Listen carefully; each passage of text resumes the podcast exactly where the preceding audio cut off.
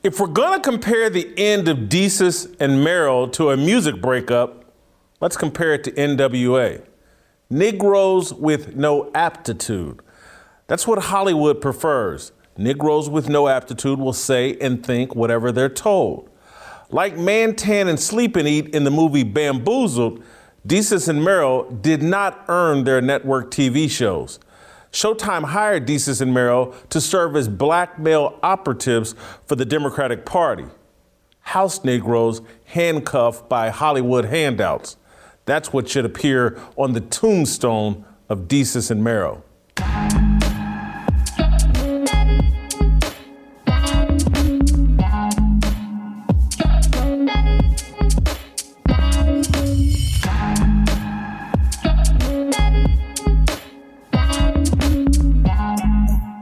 Welcome, welcome to Fearless with Jason Whitlock. I am Jason Whitlock, your host. Uh, happy Tuesday. Uh, we made it through Monday. We're now fully into the work week. And man, oh man, have I put some work and have we put some work into this show. We have a fantastic show planned for you. Uh, Steve Kim, the Korean Cosell, will be here uh, very shortly. Uh, Kathy Barnette perhaps the newest fearless, fearless soldier. You guys remember Kathy? She ran for Congress out of Pennsylvania. She was on the show a week or two ago. Uh, she ran against Dr. Oz. She's coming back to talk about. Uh, politicians and all the money they're making in the stock market. Uh, Kathy's got an extensive background in economics and finance.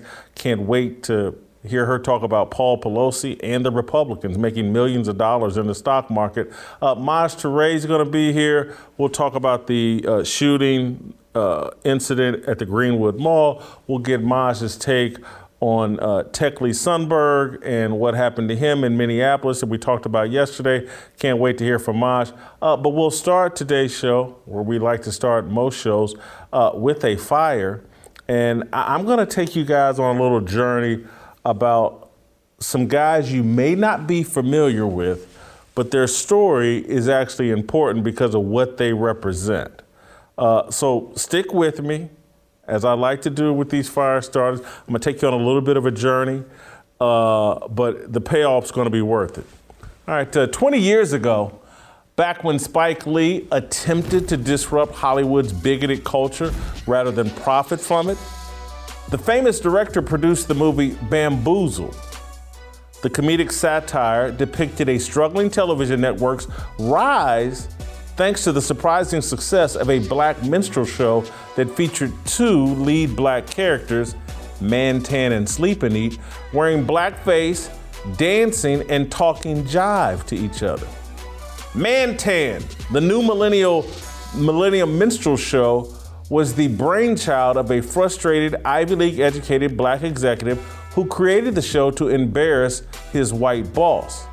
Instead, the show made Pierre Delacroix rich and famous and saved CNS, the fictional Continental News Continental Network system.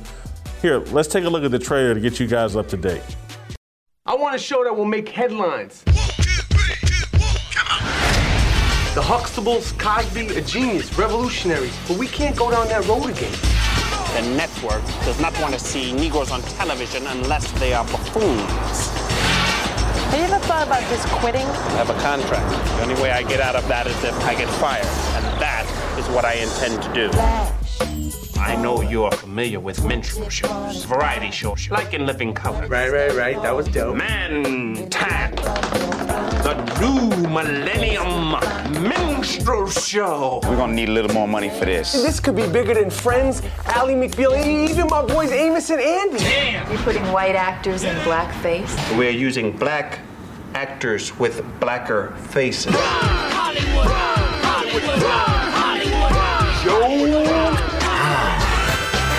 This fall, Right on, man. Yeah, great show. you won't believe what's coming to your television. Sleep and Eat and Mantan are lazy and unemployed. Do your stuff. But we are certainly not saying anything about the entire African American community. What's sweeping the nation? And what's coloring the way you see the world. Yo, we can't let this injustice go by, man. Not this time, man.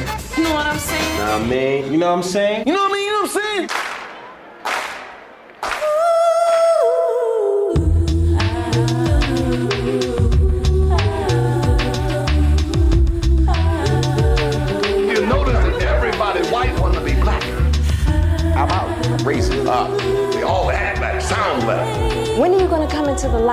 The light. The light. Your hands are just as bloody as mine.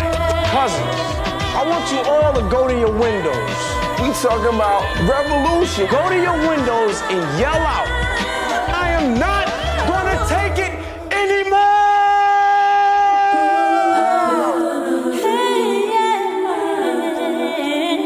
I don't want anything to do with anything black for at least a week. Bamboozled, released in 2000, foreshadowed real life network television in the aftermath of The Cosby Show and The Fresh Prince of Bel Air. Hollywood pivoted from showcasing black traditional families living the American dream to leaning into black debauchery, ignorance, and anti American sentiment. Hollywood followed hip hop's depiction of black America. And that explains why Showtime invested four years and millions of dollars into Desus and Mero, the Mantan and Sleep and Eat of talk television. Yesterday, Showtime announced it was not renewing Desus and Mero for a fifth season. Their late night show flopped four years ago. It was stillborn, dead on arrival. With Alexandria Ocasio Cortez as its first guest, it debuted in February of 2020 uh, to 150,000 viewers and quickly descended into utter irrelevance, drawing as few as 30,000 viewers some weeks. Given its access to guests, Barack Obama, Joe Biden, Kamala Harris, Denzel Washington, Chris Rock, Lil Nas X, John Legend, Samuel L. Jackson, Matt Damon, Idris Elba, Stacey Abrams, Megan Rapinoe, among many others appeared on the show. Despite all that, the show collapsed and was a failure. And Desus and Mero, it's rather stunning. Showtime tried everything new time slots, more marketing, additional programming, fawning news stories, appearances at celebrity events. No one watched. Desus and Mero couldn't build an audience because the alleged comedians weren't funny, smart, profound, or bold. They were a stereotype. They cursed, said the N word, giggled like they were high, and spewed the left wing and alphabet mafia talking points Showtime handed them. Here's what should appear on their tombstone House Negroes handcuffed by Hollywood handouts. That's what should be on the tombstone of Desus and Mero. It won't, though. The Hollywood trade publications and social media apps portrayed the end of Desus and Mero like it was the breakup of Sonny and Cher, Ike and Tina Turner, the Allman Brothers, or EPMD, Eric and Parrish making dollars. Variety magazine claimed Desus and Mero split up, ending Showtime series after four seasons. People magazine said the pair ended the show to pursue individual creative endeavors. The New York Times followed the agreed upon narrative reporting that the show upended the traditional model for late night talk shows. No outlet that I could find mentioned the show was a complete ratings failure, unfunny, and never made news. Desus and Mero made Bill Simmons' failed HBO show Any Given Sun, Any Given Wednesday seem like the second coming of The Sopranos. HBO canceled Simmons' show 17 episodes into its first season. Any Given Wednesday averaged 203,000 viewers. Desus and Mero failed to reach that many viewers when Barack Obama granted them an interview. Again, HBO dumped Simmons in season one. Desus and Mero, despite dwindling bad ratings, got four years. If we're gonna compare the end of Desus and Mero to a music breakup, let's compare it to NWA, Negroes with no aptitude. That's what Hollywood prefers. Negroes with no aptitudes, with no aptitude will say and think whatever they're told. Handouts come with handcuffs. Like Mantan and Sleep and Eat in Bamboozled, Desus and Mero did not earn their network TV shows. They had a very brief flirtation with relevance and success on Vice. Showtime plucked the player because they would be easy to control during the election cycle. In 2019, all the corporate TV networks, from Fox News to CNN to Comedy Central to all the way down to your local news station, doubled down on removing Donald Trump from the White House. Showtime hired Desus and Mero to serve as blackmail operatives for the Democratic Party. Showtime and the DNC believe black people, particularly black men, are stupid. They basically think we're retarded. Showtime paid Desus and Mero to be stupid, to be retarded, to put on a weekly minstrel show that featured them engaging with AOC, Stacey Abrams, Joe Biden, Pete Buttigieg, Maxine Waters, Cory Booker, Bernie Sanders, Ta-Nehisi Coates, and Anthony Fauci. Desus and Mero, mediocre comedians and less than mediocre thinkers, stood as reminders that cool and righteous young black men support Democrats, the LGBTQ movement, and Black Lives Matter. They're paid influencers. The problem is the show lacked the reach to influence people. So after four years, Showtime moved on and will seek out a new pair of house Negroes to handcuff. More than likely, Showtime will try to expand the All the Smoke podcast featuring Matt Barnes and Stephen Jackson into a late night talk show. They're tall, athletic, better looking versions of Desus and Mero. They love drugs, they love money, they believe hip hop is a religion and culture capable of saving black people. They know virtually nothing about politics. They'll happily do what they're told and serve as black male stereotypes. They can be easily bamboozled. That's my fire. I want to conclude my fire by sticking the landing because I, I, was thinking about this when I was conceiving this whole fire starter, and I was like, well, hold on. Don't let me leave the real bad guys off the hook here. I know the real bad guys. It's David Nevins, the CEO of Showtime. I've met with David Nevins and his little cast of white executives that decide what goes on Showtime. Nice guy. Enjoyed the meeting. But these are the people that sit around and make these decisions. You know what? Black people are retarded. Let's give them retarded programming. Let's put on people that aren't funny, have no aptitude, but will say exactly what we tell them to say and will model the behavior that we want from black people. We want black people debaucherous, stupid, retarded, and supporting the Democratic Party and whatever the alphabet mafia tells us to support. That's what David Nevins and his little cast of executives do. And that's why they'll likely promote Matt Barnes, Stephen Jackson, or someone else that loves debauchery, loves drugs, uh, has a loose grip on, uh, on grammar, uh, knows virtually nothing about politics and geopolitical issues, knows nothing about anything beyond smoking weed and playing basketball. Let's give them a television show. We, we tr- tried it with these two young, mediocre comedians. They couldn't reach an audience, so let's get a little dumber. It's a group, and again, in, in the one of the first scenes in Bamboozled is Michael Rapaport is the white executive, is the uh, that heads CNS, this fictional network, and he's got he's got a conference room filled with other executives that report into him, and they're formulating what they're going to do with the show. The whole room is white. And then in comes Damon Wayans' character. He's the one black person. He's Ivy League ed- educated, and he's frustrated and you know he's disconnected ivy league educated, whatever but that's what these rooms that's what these decision making that's the group that makes the decision on hey how are we going to portray black people on tv who are we going to give these opportunities to? And they look for pet negroes willing to be handcuffed by a handout. And so desus and mero again if they were white would have been canceled halfway into, certainly after their season one, because that thing went into the toilet immediately. Immediately. It was clear this show was no good.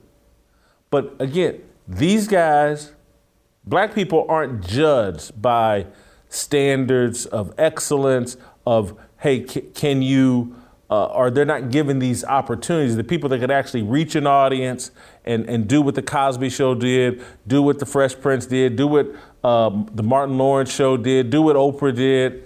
They're not given these opportunities anymore. Clowns like Desus and Mero that portray black people in a negative light and will sit on air and say the N word over and over and over again, pretend to be high or be high while doing the show. That's who gets the opportunity because the people sitting in the room, that's what they think about black people. Some people sit, uh, Whitlock's irritated, he's pissed off, he's jealous. Oh, look at the success they had. Look, first of all, they didn't have success, and every opportunity that they've had, I've already had them. Already had them. Back when it used to be in style for actually intelligent black people with integrity. There used to be a time when TV networks actually used to give us opportunity. That time has passed. And I could sense it. And that's why I moved on. I wanted to be in an environment where I could be myself. There's a reason why these shows are built around people that sound like they barely graduated high school. It's intentional. They could do different and do better, and they used to, and they used to draw ratings with it. But they decided we want a minstrel show. We want clowns willing, we want house Negroes willing to be handcuffed by Hollywood. And so they get guys like Desus and Mero, or they get Negroes with no aptitude. And I'm sorry if that pisses you off, but that's the facts. All right, uh, we're going to roll out to California and uh, bring in uh, my main man, Steve Kim. Uh, Steve, um, I know you watched a little bit of, of Desus and Mero.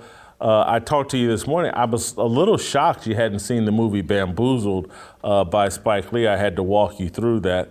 But, but again, I think it's intentional that Showtime and other networks lean into the anti American sentiment, lean into the promotion of everything LGBTQ, lean into debauchery, and, and anybody that will uh, celebrate the Democratic Party. I, I, I, think this is all intentional, and it's not just Desus and Mero. It's Bomani Jones, it's Elle Duncan, it's everything we talk about and see on ESPN and across all these networks.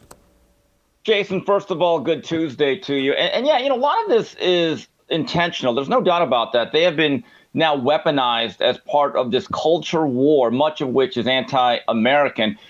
You know, I'll come clean. Desus and Mero, I watched one show. And I think it was their first one where they featured AOC when they went to her Washington, D.C. office.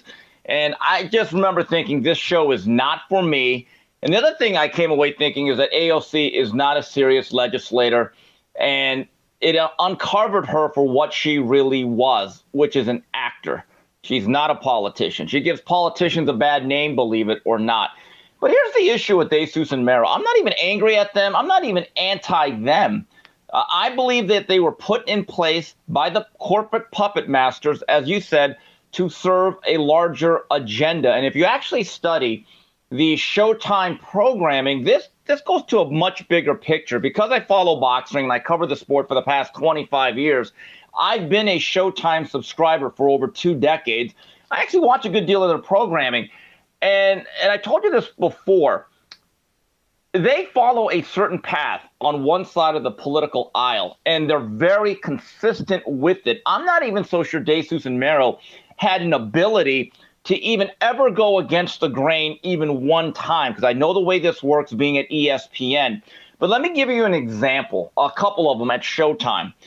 Um, they actually did a four part documentary on the Kings. That's what they called it about the Hagler Hearns Duran Leonard era.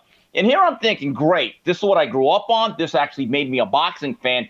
Yet interspersed through every chapter of that documentary was anti-Reagan rhetoric. And and I'm just like, what? They they actually they had this one part which was amazing that Marvin Hagler from 1976 to 1980 was being blackballed and was a victim of Reaganomics, and that's why he couldn't get a, a title shot. And I'm thinking, okay, I, I know the Marvin Hagler story pretty well. This is a fact. From 76, 77 to about 1980, the president was Jimmy Carter, a Democrat. In fact, by the time Ronald Reagan got in the office in 1981, uh, Marvin Hagler was already a middleweight champion.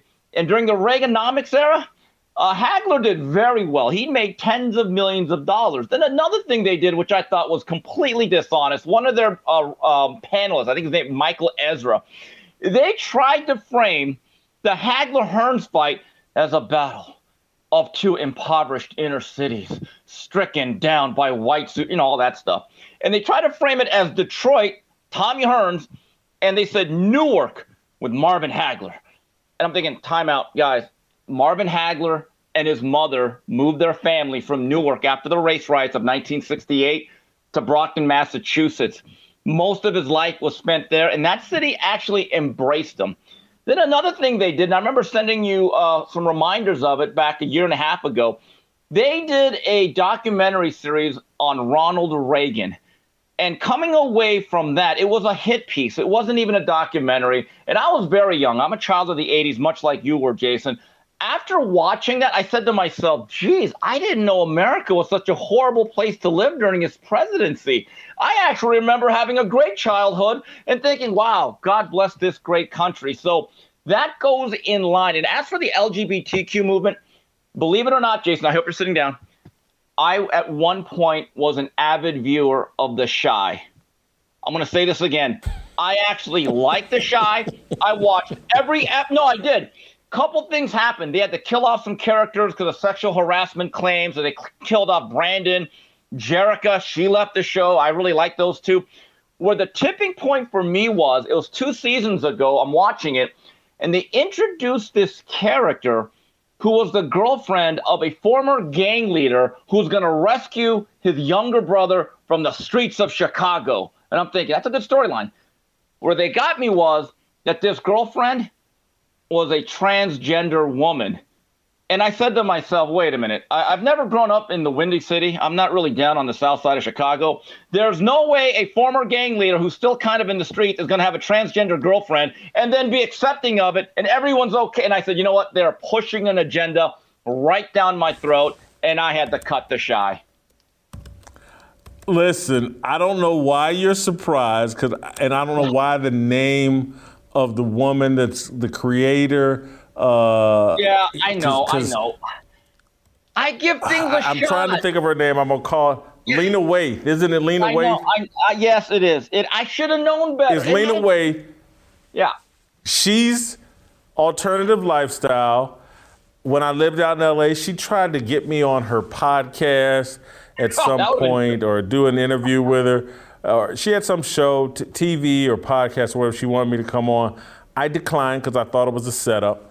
Uh, I thought, okay, they're trying to put me in a spot where they can make some allegation. I, I declined. And, I, and look, maybe she was an authentic fan. I don't know, but I did. Her being the creator and the brains behind the depiction of Chicago or whatever never resonated with me. I think I watched two or three episodes of The Chi and checked out didn't find it authentic or believable. I'm going to push back a little bit though on because maybe she's actually and the Chi is actually ahead of the curve. I can't think of this rapper. I just maybe it's Little Wop or somebody uh, that's from Chicago, and he just came out as bisexual and how he likes transgender uh, men and feminine men. Yeah, I think it's Little Wop, and I think he's from Chicago. He, and he just he just came out talking about how, and he he's you know the gang banging type or whatever, gives off that end. He was raised by savages and blah blah blah, and so maybe it actually is. And and, and again, I, I, that hip hop gangster culture is nothing but prison culture commercialized. And prison culture has a whole different outlook on this LGBTQ plus. They got all the letters going on in prison. And no matter what these tough guys say, and that's like all these guys, I'm from prison and I'm hard and blah, blah, blah.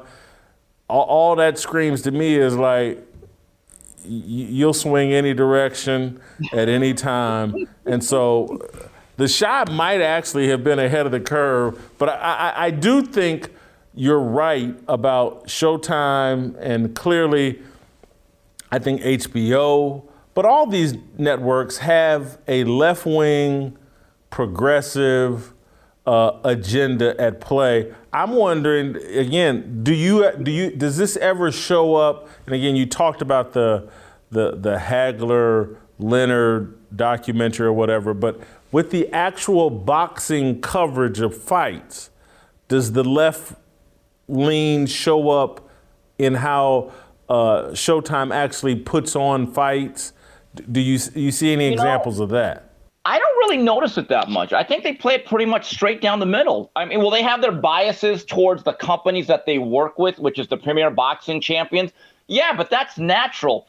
Uh, in terms of the actual broadcast, that once they go on the air, and I believe Brian Custer does a fine job as their host, once he sends it down to Al Bernstein, Mauro Ranallo, and Abner Mares, pretty much it's boxing. I don't actually see or notice – that much of a political bent. Jason, I wanted to make this point about the corporate overlords and how they really are like Geppetto with Pinocchio. Believe it or not, as a kid, when I first got cable TV in the mid 80s, I was fascinated by BET, Black Entertainment Television, because they had two shows that I love Video Vibrations and the one Video Soul, I believe, with Donnie Simpson. And they would show certain videos that MTV was not going to air. And there was this one song that I loved in the summer of 86 from a, a rapper by the name of Joeski Love. It was Pee Wee's Dance. And they played that thing with Pee Wee Herman. Had the background. It was a great song. I was the one guy in LA that loved it. But I did notice when I was watching BET back from about 85 to about 89 is when I really watched it. The commercials actually showed a lot of conscience programming where they would talk about issues. They had a lot of serious programs. Now, I wouldn't watch it. I was just too young. I didn't really care. I watched other things. But I did notice right around the early to mid 90s, the programming changed once I believe Robert Johnson gave up control of it. And now you look at it, it's just 24 7, 365 debauchery. So it happens everywhere. Yeah, it's it's world star hip hop on a loop. Now they should change BET. Just it's just World Star Hip Hop and it's just debauchery. L- let me ask you this: even though you didn't see Bamboozled, one of my other subtle points in my fire starter is like Spike Lee used to make provocative, thought-provoking movies that I enjoyed, and now he doesn't. To me, he he when I go back and because I, I, watched some of Bamboozled this morning just to refresh my memory, it's one of my favorite Spike Lee movies uh, because it is thought provoking. Look, is it expertly acted? No. Is the story a little fun? But it has a point of view and is making a point that I found provocative at the time and still find provocative. And the movie actually is better now than it was in 2000 because of where we're at. I'm just I'm just shocked at who Spike Lee has become when I go back and look at his old work and how disruptive. He used to want to challenge the Hollywood establishment. Now he just wants to be a part of the Hollywood establishment. Well, look, he used to be a provocateur uh, of the system in a sense that he would jab at it, he would take a harsh look at it. Now he's a purveyor and a product of it. Let, us look at Spike Lee's history. Uh, and I'm a fan of his, or at least I was, from She's Gotta Have It, Do the Right Thing, Mo Better Blues, their uh, Jungle Fever. I mean, that was some critically acclaimed work that I think many people enjoyed. Now he just falls in line. I, am not going to lie to you. I rolled my slanted eyes a couple years ago when I saw him doing commercials telling everyone to get vaccinated. And I said, oh, they got him. Part of the system. He's no longer the renegade. He's now part of it. He's part of the cabal. He's part of the elite. And, and, and you know, it used to be like this little thing like, It's interesting. Back in the mid 90s, when he had his battles with Reggie Miller on the New York Knicks sidelines and he was a super fan, now it's just like it's that act has gotten old. And I'm like, Spike, you're a grown man. Just sit your ass down like Jack Nicholson and enjoy the game. Um, and you're right. Spike Lee at one time made some incredibly provocative movies that were very, very deep. Now his movies, they all have a certain formulaic structure to it where you know exactly who he's pandering to. I think that much we can agree upon. All right, Steve, let's get to our uh, approval rating for Desus and Mero.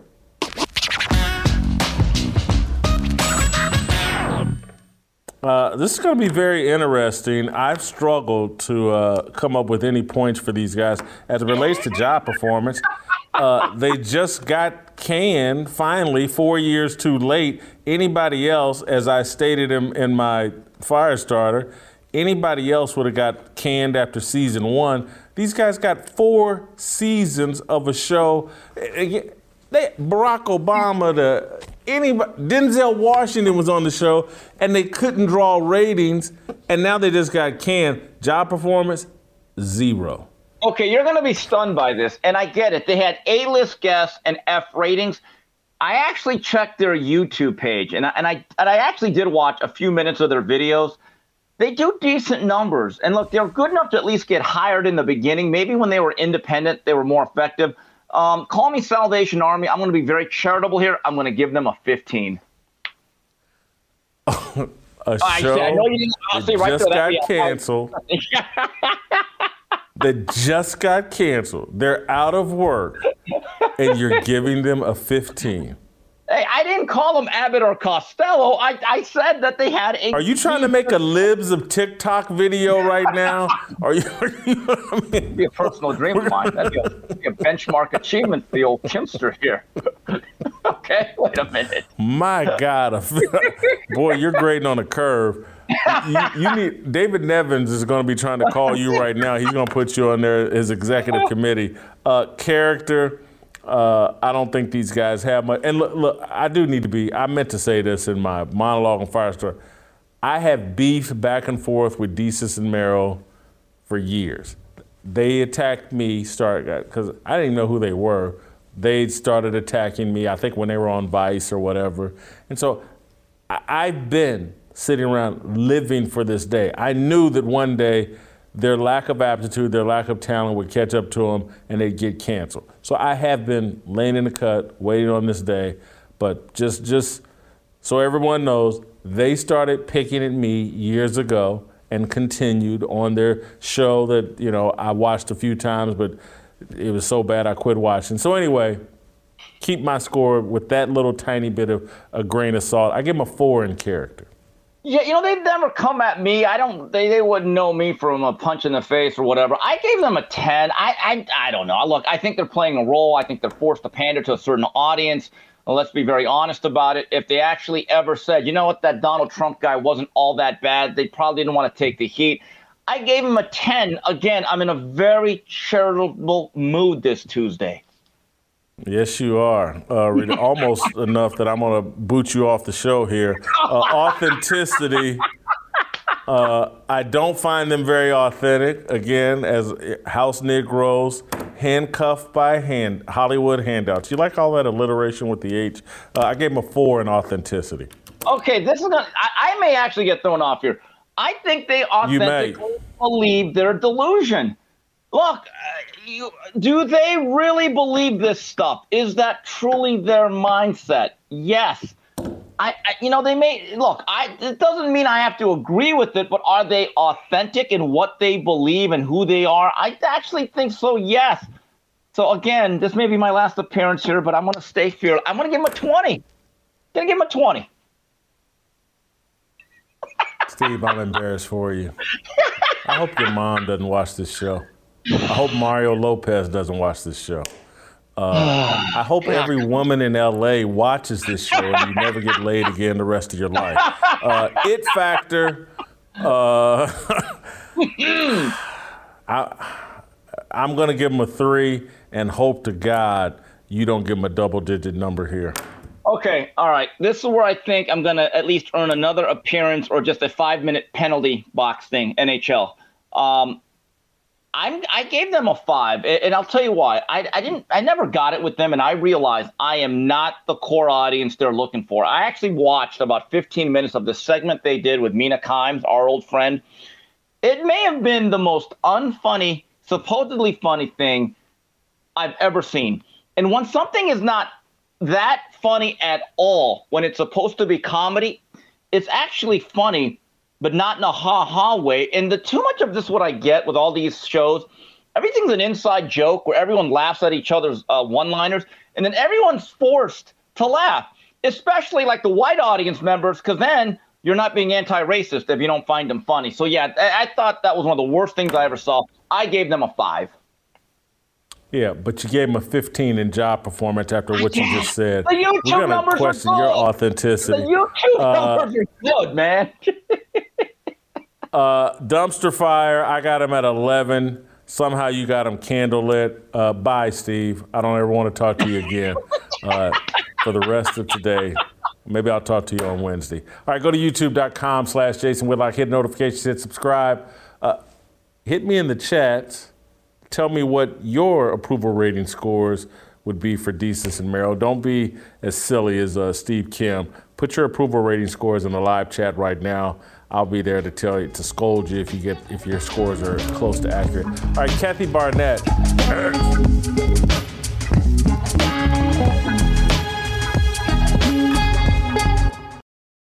All right, welcome back. Uh, hey, Kathy Barnette is going to uh, rejoin us. Uh, we had her on, I believe, last week or the week before, I can't remember. Former Republican candidate for Senate, for the Senate in Pennsylvania. She ran against Dr. Oz. Uh, as she talked about here on her last visit, uh, the Republican establishment uh, turned against her, guys like Sean Hannity. She couldn't even get Donald Trump uh, to support her. Uh, but as I told you guys, Kathy is my first authentic political crush. She got me her campaign ads. She's in Pennsylvania. Her campaign ads, got me to uh, donate to her campaign.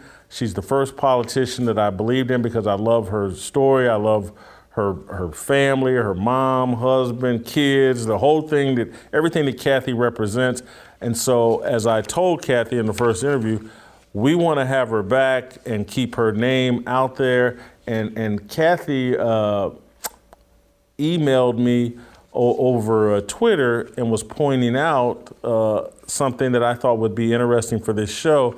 Kathy's background is in economics and finance, and she's been pointing out like, look at all these Republican and Democratic politicians that are making money uh, in the stock market.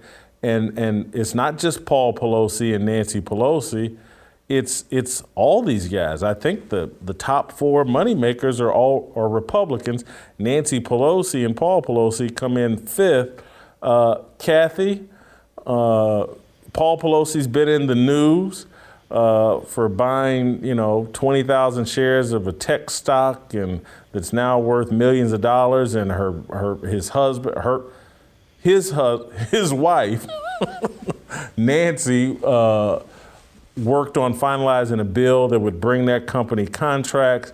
Anyway, I find all of this interesting. I, I want you, as best you can, to unpack it for me and my audience, what it means and what we should think about all this.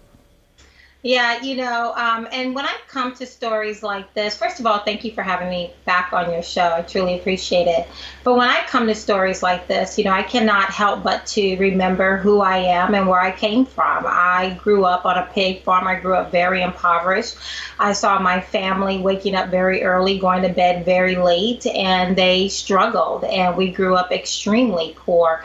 I think I've mentioned on your show already that I grew up in a home with no insulation, no running water, an outhouse in the back and a well on the side. And although I am a long way from where I, I started, I remember and I take my family back and I see how people are living. And when I come to stories like this, uh, where you have people who are clearly taking advantage of the system, um, the haves and the have nots, and that gap continues to widen. And then as I look forward to what is awaiting us as an American people, it's not good. Uh, there is there are no solutions to these gas prices. There are no solutions to this inflation. There's no solution to a whole host of issues. And so the misery index for um, Americans are only going to rise. And then you come to something like this, right? Because Nancy Pelosi, for example, she is one of the richest uh, congressional members uh, that we have. Her wealth is in excess of $100 million. And so one would think, aren't you rich enough, Nancy? but apparently not so much. So in early January is when I first started paying attention more so. Uh, she and her husband uh, reported that they cashed in over $30 million in profits from their uh, tech stocks, right? And tech stocks is one of the areas that falls under Nancy Pelosi's jurisdiction. She is responsible for regulating uh, those particular industries. And if you remember, prior to you know uh, the beginning of this year, we saw the uh, Biden White House colluding and speaking very openly about their collusion with the tech industry. And then you look at Congress waiting for them to rein these tech industries in and wondering why they're not doing anything. Why was Nancy Pelosi not doing anything to rein in these tech industries? And then we see in early January, her and her husband just in one quarter reported over $30 million in profits from those same tech companies. So perhaps there's an insidious relationship. And then, as I pointed out to you in Twitter, we see that her husband just loaded up on about $5 million worth of a stock called NVIDIA. It is a semiconductor. It falls in the semiconductor industry. And, um, and this industry stands to get about $52 billion of a boom as well as tax credits coming out of this um, uh, Congress as as early as today. It can come out today. They're certainly trying to get it passed before the end of their recess at the end of August. And so this is a bill that, according to both sides of the political aisle, it is very likely to happen. And so to see her husband once more taking advantage of what appears to be insider trading, uh, stocking up, loading up on about $5 million worth of shares in a particular stock that stands to benefit significantly. And then you see Nancy Pelosi tweeting out information about this particular uh, area that this company falls into. It's just a whole lot of insidious behaviors, and I want to put a spotlight on it. And, and so, and the thing I love about you is you also want to be fair. And, and in this uh, thing that you sent me, the actual Dan Crenshaw, John Curtis, French Hill, Brian Mast, Austin Scott, Republicans are benefiting and profiting the exact same way. Uh, and, and, and this is where I think the Tea Party and the MAGA movement actually uh, is ahead of the curve in trying to show that, like, all of these establishment politicians have sold us out. They've sold the American people out. It, it the, and you mentioned it, and Royce White talks about it all the time on this show. There appears to be a uniparty where they appear, Democrats and Republicans appear to be adversaries, but they're all actually doing the same thing and working towards the same end result. Yeah, it does. It, it, it actually does. You know, one of the things that I did, and I still have my website from my my senatorial campaign up. You can go there at barnettforsenate.com. And I put out on day one the top 10 things as your senator I would commit to doing. And number three, my husband and I uh, committed to not holding individual stocks. We would do what the overwhelming majority of Americans do. We would invest in mutual funds only. And there's a reason for that because I, you know, I wanted to keep my soul. I've worked very hard to be who I am. And although I am not perfect, I'm a long way from where I started. And I want to keep my soul. And so I was putting up safeguards on how I can remain who I am and not sell my soul out if I should uh, get that seat. And so that's one of the things my husband and I committed to doing is not holding individual stocks. And you see why. That chart that I sent over to you, I'm just looking at Austin's, you know, in order of who have profited better, who have done, who have outperformed the S&P index, and it goes in this order. We have Austin Scott, Republican in Georgia, Brian Mast, Republican in Florida, French Hill, Republican in Arkansas, John Curtis, Republican in Utah, Dan Crenshaw, Republican in Texas, and then you get to a Democrat, Nancy Pelosi. That's a problem, right? Yeah, exactly. I thought we were all in this together. You know, I mean, I saw Americans, you know, in, in 2020, I saw people taking 30% pay cuts.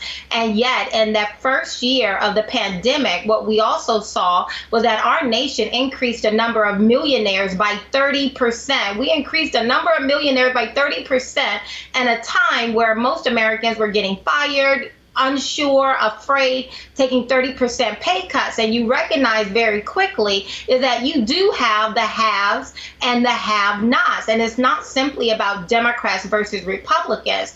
Our nation is in trouble. We have very real problems.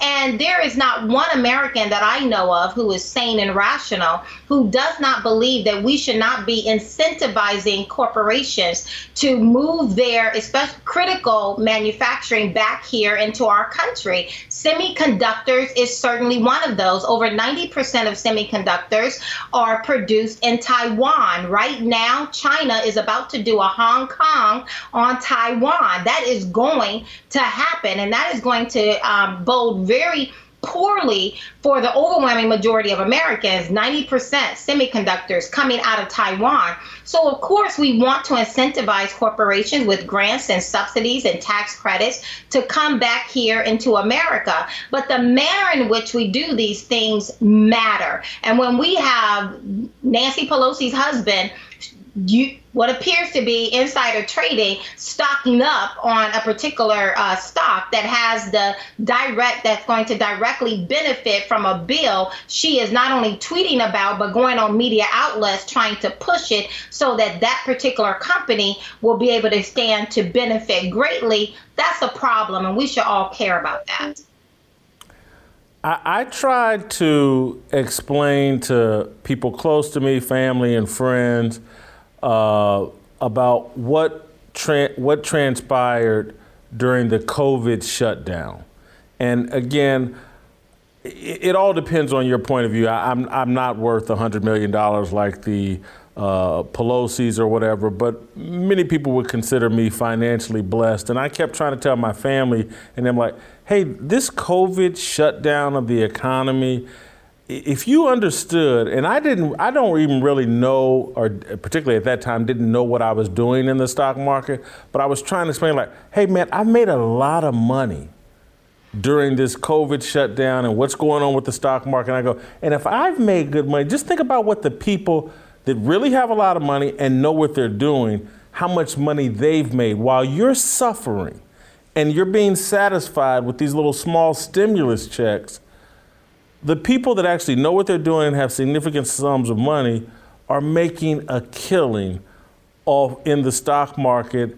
And so I, I just, all of these little political machinations and, and, and uh, these uh, crises that are exploited or whatever, someone's making money off this while you're being exploited. And, and I, I've had a hard time explain, even though I've lived the experience and I'm like, you know, th- this has been very profitable for me, but not for you. I, I that's again, it's why I just think you're so important is because I think you have an opportunity to explain this message to people uh, that on, on, a larger scale. Do you understand what I, am talking about? Absolutely. Am I making sense? Absolutely. Yeah. Absolutely. Listen, I have been off the Democrat plantation for a very long time now, several decades. And you go back to some of these people that I've grown up with, I've kept their children. We've had dinners with each other every Friday night. All of a sudden, you add Trump to the equation, and these people acting like they don't even know who I am. They're acting like you know uh, black lives matter happened george floyd. And literally i had one girlfriend say to me i don't know if you know what it means to be black. I'm like what right and she's mixed i'm black on both sides but that's the world in which we're living in. It's just so illogical. Um, and it's very emotional. And there are those who have information, they know what they're doing. And instead of educating our people, they exploit our people. Now, that's on the Democrat side. But like I've informed a number of, a number of Republicans, I have no intentions of getting off the Democrat plantation and now jumping onto the Republican plantation. I understand who I am. I understand the values that that have that that have made this nation strong, those uh, traditional American values, and I'm going to do my part to continue to push those particular values forward. And as I can, educate those around me to get out of their emotions and think and try to make it as plain as possible. I intend to keep doing that. Kathy, I wonder, and can you explain how we as black people are the only people that I know of in America who take their identity from their political point of view? If you run into a white person, uh, a Latino person, an Asian person, you can't predict where they're at on the political spectrum. And they have the freedom to be anywhere on the political spectrum. They can be conservative, they can be liberal, they can be libertarian. But if you're black and you're not a liberal, somehow you're not black. You're kicked out of the race. How did that happen uniquely to us? Yeah, you know, I talk about it in my book, Nothing to Lose, Everything to Gain, being black and conservative in America. And today, my book is reading like prophecy, and I am no prophet. I'm just very observant. Read my book. I'm telling you what was going to happen before it happened, and I'm telling you what is about to happen to our nation. Um, and all I did was look at the black community as a petri dish of what happens when Democrats come in and take absolute control of everything, right? Uh, they leave people broke, broken, and bruised. And I was putting out a clarion call that if we don't get our head out of the sand and believe these people when they say they want to fundamentally change our nation, what they have done and decimating the black community, they are going to do to the broader American culture. And I began to give examples of what would happen. I wrote this book at the end of, two, of, of 2019. Uh, so again, I, I started giving examples of what will happen if we do not get our heads out of the sand. So again, the book is reading like um, prophecy. But one of the things I talk about in the book is that I too was born into the Democrat Party, just like I was born into brown skin on that little pig farm. And my family, we're very conservative. We were in church every time the church doors open. And I and and, and those values that I saw um, growing up uh, with my family um, certainly aren't the values that we see uh, espoused in the Democrat Party. And yet we were Democrats. No one ever talked to me about it. I don't remember anyone saying, Kathy, this is what you're you're going to vote Democrat when you when you uh, become eligible to go in there and vote. And yet I remember reading and studying and trying to um, discern between the different people on the ballot when it was my turn to vote. And you never quite fully appreciate uh, the subliminal messaging that's going on, how you've been hardwired, that even though I'm doing the research, that I'm still walking in, pulling the lever on every uh, lever for Democrats on every single person. And it wasn't until I was a junior in college, I remember I'm taking finance classes, economic classes, that's my major. And I decided I wanted to be involved in politics. And I go to the first office I saw, which was a Democrat office. And I walk in thinking I know everything. And I say, I want to help you in your campaign. And as I'm sitting there, and he's talking to me for the first time. I had a thought. It seemed audible, but it wasn't. and I heard in my in my mind, uh, do you even know what he believes? Do you even know if what he believes is what you believe? And I'm sitting there, this man is talking to me, feeling extremely uncomfortable because I'm going through my mind, well, what does he believe? And I couldn't remember, I, I, I don't know. I never checked. And I couldn't wait for him to take his first breath. The moment he did, I got up and ran out of the room. I know I looked crazy, but that was the beginning of a process of me understanding um, you know, of, of aligning my values with the, or aligning those who say they want to represent me, watching what they're doing and determining whether their values and how it translates into policies actually match up with my policies, right? And then I began quickly began moving from voting completely Democrat and beginning to have a mixed bag to now solely being more so Republican uh, than Democrat ever. I'll never vote for another Democrat. But, you know, uh, of, of doing that. But that took time and it takes courage because, from, you know, you know the history of our people with Abraham Lincoln, 1863, and the number of, of, of black uh, pastors, uh, gatekeepers, who was uh, in charge of telling the black community how we were going to vote and how that began to move. In my book, I talk about that as well, of how we started off off Republican, and then by the time we got to um, um, FDR, the Great Depression, you began to see more and more black people trying to be a part of the Republican, uh, the Democrat Party, but Democrats were so doggone racist, they kept kicking them out. And then you began to see in uh, 1964, 101 years later, civil rights movement, and LBJ coming up, being the president with his name on the civil rights bill, although it was Republicans that gave him the majority to pass the civil rights bill. But history only talks about the president and the name who was on it. And then from that to his Great Society idea and how, and, and then you began to see uh, the using of our people. And that's one of the questions I would ask Black people when I would go into predominantly Black communities. Uh, you know, I think it's a legitimate question. We know what Democrats get when they uh, get our vote. They can't. They get the White House. They can't get the White House without securing 92 to 95 percent of our vote. But what exactly have we gotten for that loyalty? We know what they get, but what do we get? Right? Our streets are some of the worst streets. Our schools are some of the worst schools. Um, you, you know, you're ducking and dodging bullets left and right. So, what exactly have we gotten? And I think that's a very legitimate question that I put in front of Black people all the time. And I tell you, I see Black people when I walk in those rooms and walk out, I bring computers to change their registration from Democrat to Republican every single time. And so that's the overall scope of it but it's going to take work. It's going to take people like you and I being bold enough and being willing to be ridiculed and marginalized and call all kinds of crazy names, um, but still be very comfortable in, in our skin and tell our story.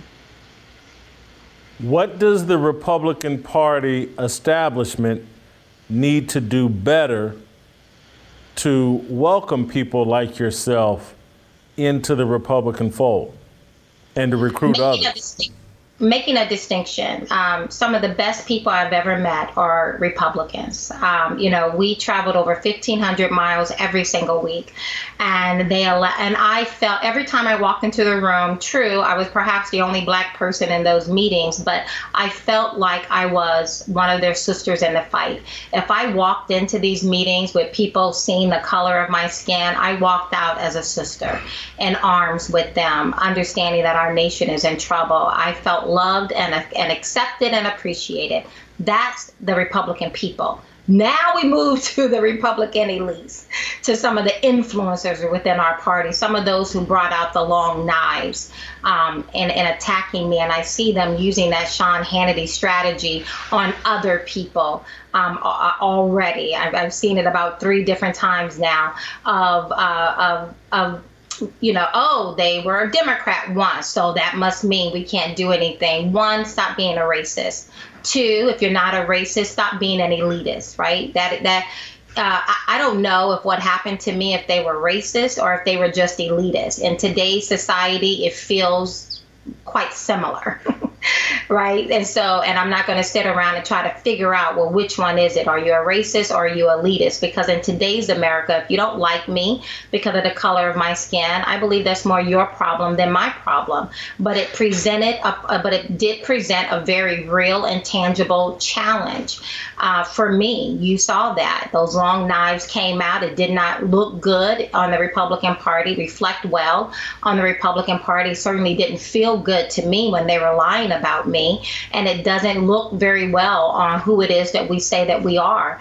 Um, we need to start picking better people. I think we have the better message in the Republican Party, but I think we keep picking people who suck at telling our story. So we got to get beyond, you know, just how much money you have, uh, just, you know, if you're um, we got to stop picking these country club Republicans. That's what I was calling them, right? And they make us feel good because I believe the people here, over 330,000 plus, and I believe many more would have had they not been manipulated by people like Sean Hannity and others, would have came out and voted uh, for this black woman. And I think that those who are elites, who are more concerned about control, they need to get comfortable with the fact that either they're going to lose what little power they think they have as Republican and leadership over to this radical socialist movement that is gripping our nation, or they're going to get comfortable with people like me who look like me. I'm very comfortable with you. Thank you so much for uh, coming back on the show. And we're going to ask again uh, because we love you and you're our favorite politician. Uh, and we're going to support you until you get elected and you can help us all out in Washington, D.C., or right there in the state of Pennsylvania. Thank you so much for the time, Kathy. Uh, get your Fearless Army swag at shopblazemedia.com slash fearless.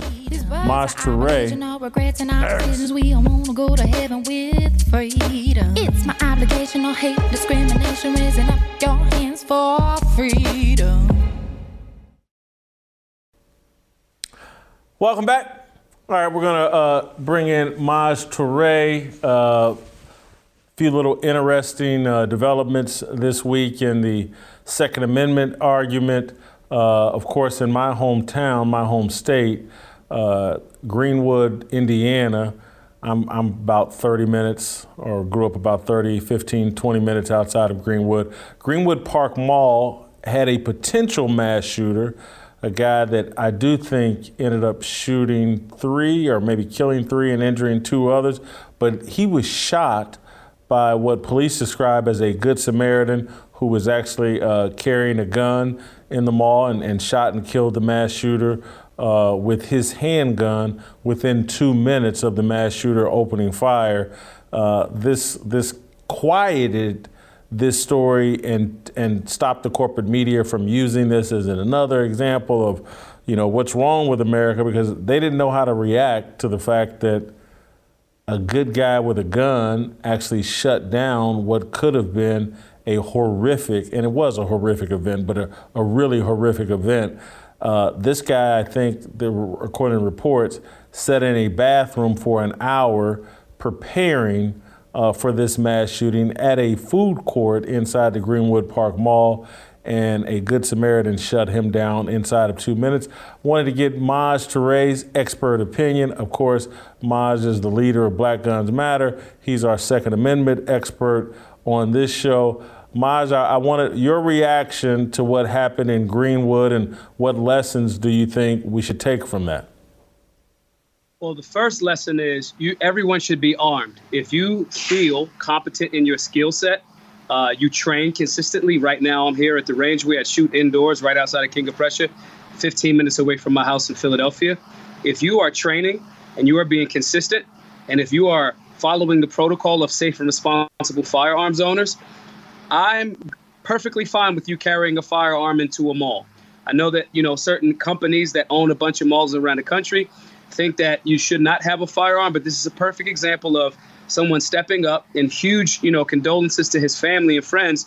But I think one of his loved ones was saying that she's super proud that he did this. He stopped a lot of carnage to, you know, during that scenario. And so it just tells us that what we've been saying for, you know, I think we talked about it a few shows back. the armed general public having the means to stop weirdos is the preferred method of stopping weirdos. And I think that, you know, we saw the Uvalde shooting. You know, these guys, for 70 some odd minutes, law enforcement officers, quote unquote, cowards, basically. And this is not indicative of every law enforcement officer, but these guys stood around for over an hour while uh, the bad guy killed children. This citizen, this 22 year old, stepped in and did the right thing. Unfortunately, it cost him his life, but it saved untold amounts of life. And this is the way that we got to start treating these guys. I have I, I want to hold no quarter for a guy that's going into a food court. The reason you should be going into a mall is to get some new sneakers, get them Chinese LeBrons, you know, something like that. That's what you should be in a mall for. You should not be in the mall to harass, brutalize, kill, or maim. And so uh, I'm, I'm, I'm so fortunate. We are so fortunate that this young man, with so much life ahead of him, took on that responsibility and stopped the threat. What I found interesting, Maj, is that the police, and I'm not questioning the police, but I just found it interesting. When they got there, they arrested the Good Samaritan. They put him in cuffs uh, and moved him to interrogation and questioned him. It wasn't until actually, a- after they viewed the video that they actually bought this guy's story that he put down a, a mass shooter. He was eventually handcuffed and hauled off. What do you think of that? So, in those spaces, when I, at our classes, we teach our students to, if you are at, actually in a shooting scenario and you have stopped the threat, and if you are being a good witness or other witnesses are around, you need to corroborate what's going on so people, you know, law enforcement incoming, they may have a description of the actual shooter. You may fit the description, it doesn't matter. You need to make sure that you're training to have an understanding that, hey, even if you can get to your phone, hey, I'm wearing a black t shirt, there's been a shooting, I'm the good guy. You need to unload your firearm and you need to comply. Now, am I saying that in an active shooter where there's a bad guy there and the bad guy has not been dropped? No, I'm not saying that. I'm saying when the threat has been neutralized, you need to communicate. So I'm not upset at law enforcement officers that come on scene that don't know who's who. It's chaos in any type of shooting. I'm not upset with them saying, hey, here's what you have to do. We need to corroborate exactly who you are. I'd rather do, them do that than to actually just start shooting anybody that they see with a firearm. So if I gotta, you know, if I'm, I'm picking and choosing between which outcome I'd prefer, even me as a person that would, you know, take that opportunity to th- to stop a threat, I would absolutely be compliant in that space because a lot a lot of times officers, again, we don't know their level of training. We, we dealt with a lot of defund the police, which actually didn't happen. You know, you had a lot of, a lot of those off the uh, uh, Lightfoot in Chicago saying defund the police, defund the police, defund the police. But they took a lot of the COVID relief money and put it right back into the budget. The problem, the police budget, the problem is that money isn't going into training. You know, how are we teaching our guys how to stop the bleed? Right here at the range, right here, it's just a med kit. You know, we got shears on the side, we got tourniquets in here, we got tourniquets in the bag. Are we teaching these guys and women how to stop a bleed? You know, are we teaching these men and women uh, scenario training, these types of things? That that part I'm all for funding. What I'm not for is the over militarization and buying a bunch of MRAPs and things like that to pacify communities that and over police communities. That's not limited government. So I'm saying that to say we, don't know this these officers' particular level of training. And until I wouldn't feel confident saying that these guys, eh, they're not BORTAC. They're not going to actually jump in here right now. And I, I'm, I'm, you know, absolutely certain these, these guys have been vetted and went through the best type of scenario training we could actually get. I don't know that. So if you're asking me, even if I was the good guy, cool, I'm complying at that moment. There's a thousand cameras around. We have the privacy. We can communicate about exactly what's going to happen. Ballistics reports are going to happen.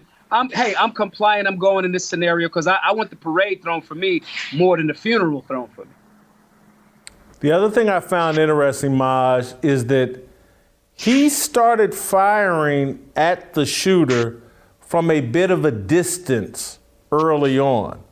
Yep. And so this guy was clearly well trained, practiced, because if you're not, that can get a little dangerous. You might be shooting at the shooter from a distance and accidentally hit an innocent bystander. This guy sounded really skilled and trained despite just being 22 years old. When you're 22 and when you have been raised in gun culture, and again, I'm not, I don't know exactly his background, but generally, if somebody's 22 and that's willing to carry a firearm and take up the call when it's time to do work, that's a 22 year old that understands the importance of life, that values life, and wants to protect life. These are the types of people that we want to put a firearm in the hands of. We don't want to be in a space where we're handing, you know, uh, uh, irresponsible uh, uh, young men, not telling them that these are things that are in, in, in protection of life. You know, so I again, kudos to this 22 year old. That means he's in essence saying, hey, I want to protect life. And obviously, fortunately, we don't want to be in a space where um, we ever have to get to that space. But we train that if we are in that space, we know how to rise to that occasion. And, you know, I, I can't say enough good things about this citizen. Again, this destroys this narrative that a good guy with a gun isn't going to stop a bad guy with a firearm. The reality is, they're at minimum annually, there's about 300,000 defensive gun usages annually. That means 300,000 times a year, someone uses a firearm to protect life. And these are the things that we need more of. We need more training. Again, as you see people here walking in to shoot indoors in right outside of Philadelphia, these are regular American citizens, to my knowledge, that want to have the means to defend themselves. And they have a human and American right to do so, as stated in the Second Amendment of our Bill of Rights of the Constitution of the United States. I want to move on to Minneapolis and Tekle Sundberg. A little bit of controversy. Uh, the the woman that he was terrorizing kind of shut down the protests that were going on. For me, my Tekle Sundberg, when he fired into that woman's home with her two kids there, at that point, that's when my caring about what happens to Tekle Sundberg ends. And so I, I don't really particularly care what the body cam footage shows when they review what went on with Tekle Sundberg. But again, my feelings on this may be inappropriate. You're, do you care what happened to Tekle Sundberg. I don't, can't say that I'm right for feeling that way, but that is how I feel. I, I, do have some questions there. Um, you know, what changed for the snipers to say we're going to go ahead and take the shot? That's a question for me. Now, I always want to preserve life because I, I, you know, uh, that's just the position. If he's no longer a threat and there has been no life taken, that goes to a bad guy being contained. And if he was already negotiating with the hostage negotiator or whatever negotiator that it is, it does it does represent a question. All of these questions are questions that I actually would like to know the answer to. Um, so that's just for me as a as an end of, you know, when the firemen put out a fire, they don't just, you know, roll away. Um, and if something has changed, and if he did have other people in that building that he was a threat to, I'm good with the shot.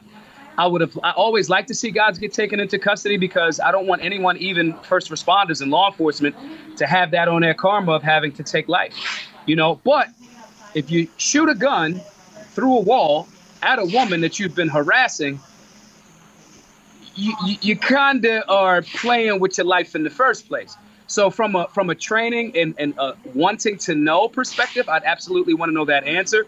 But from a like, am I going to lose sleep about it? And, and the poor woman that had her home shot up, you know, she comes home and there's protesters out in front of the spot.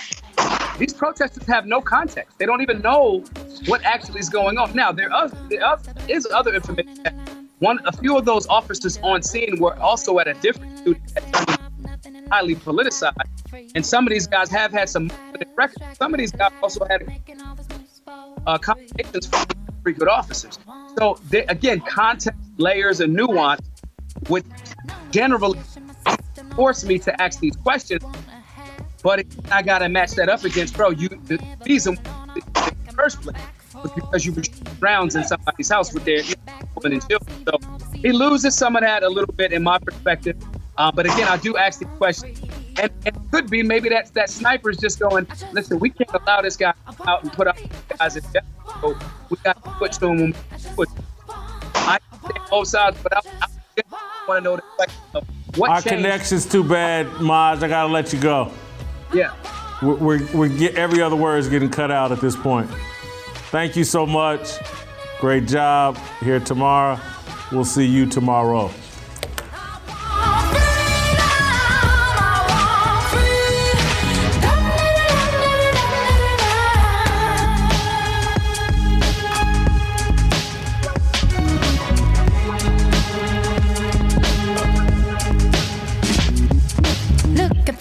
Right sign, looking like it's my time, feeling all kinds of free.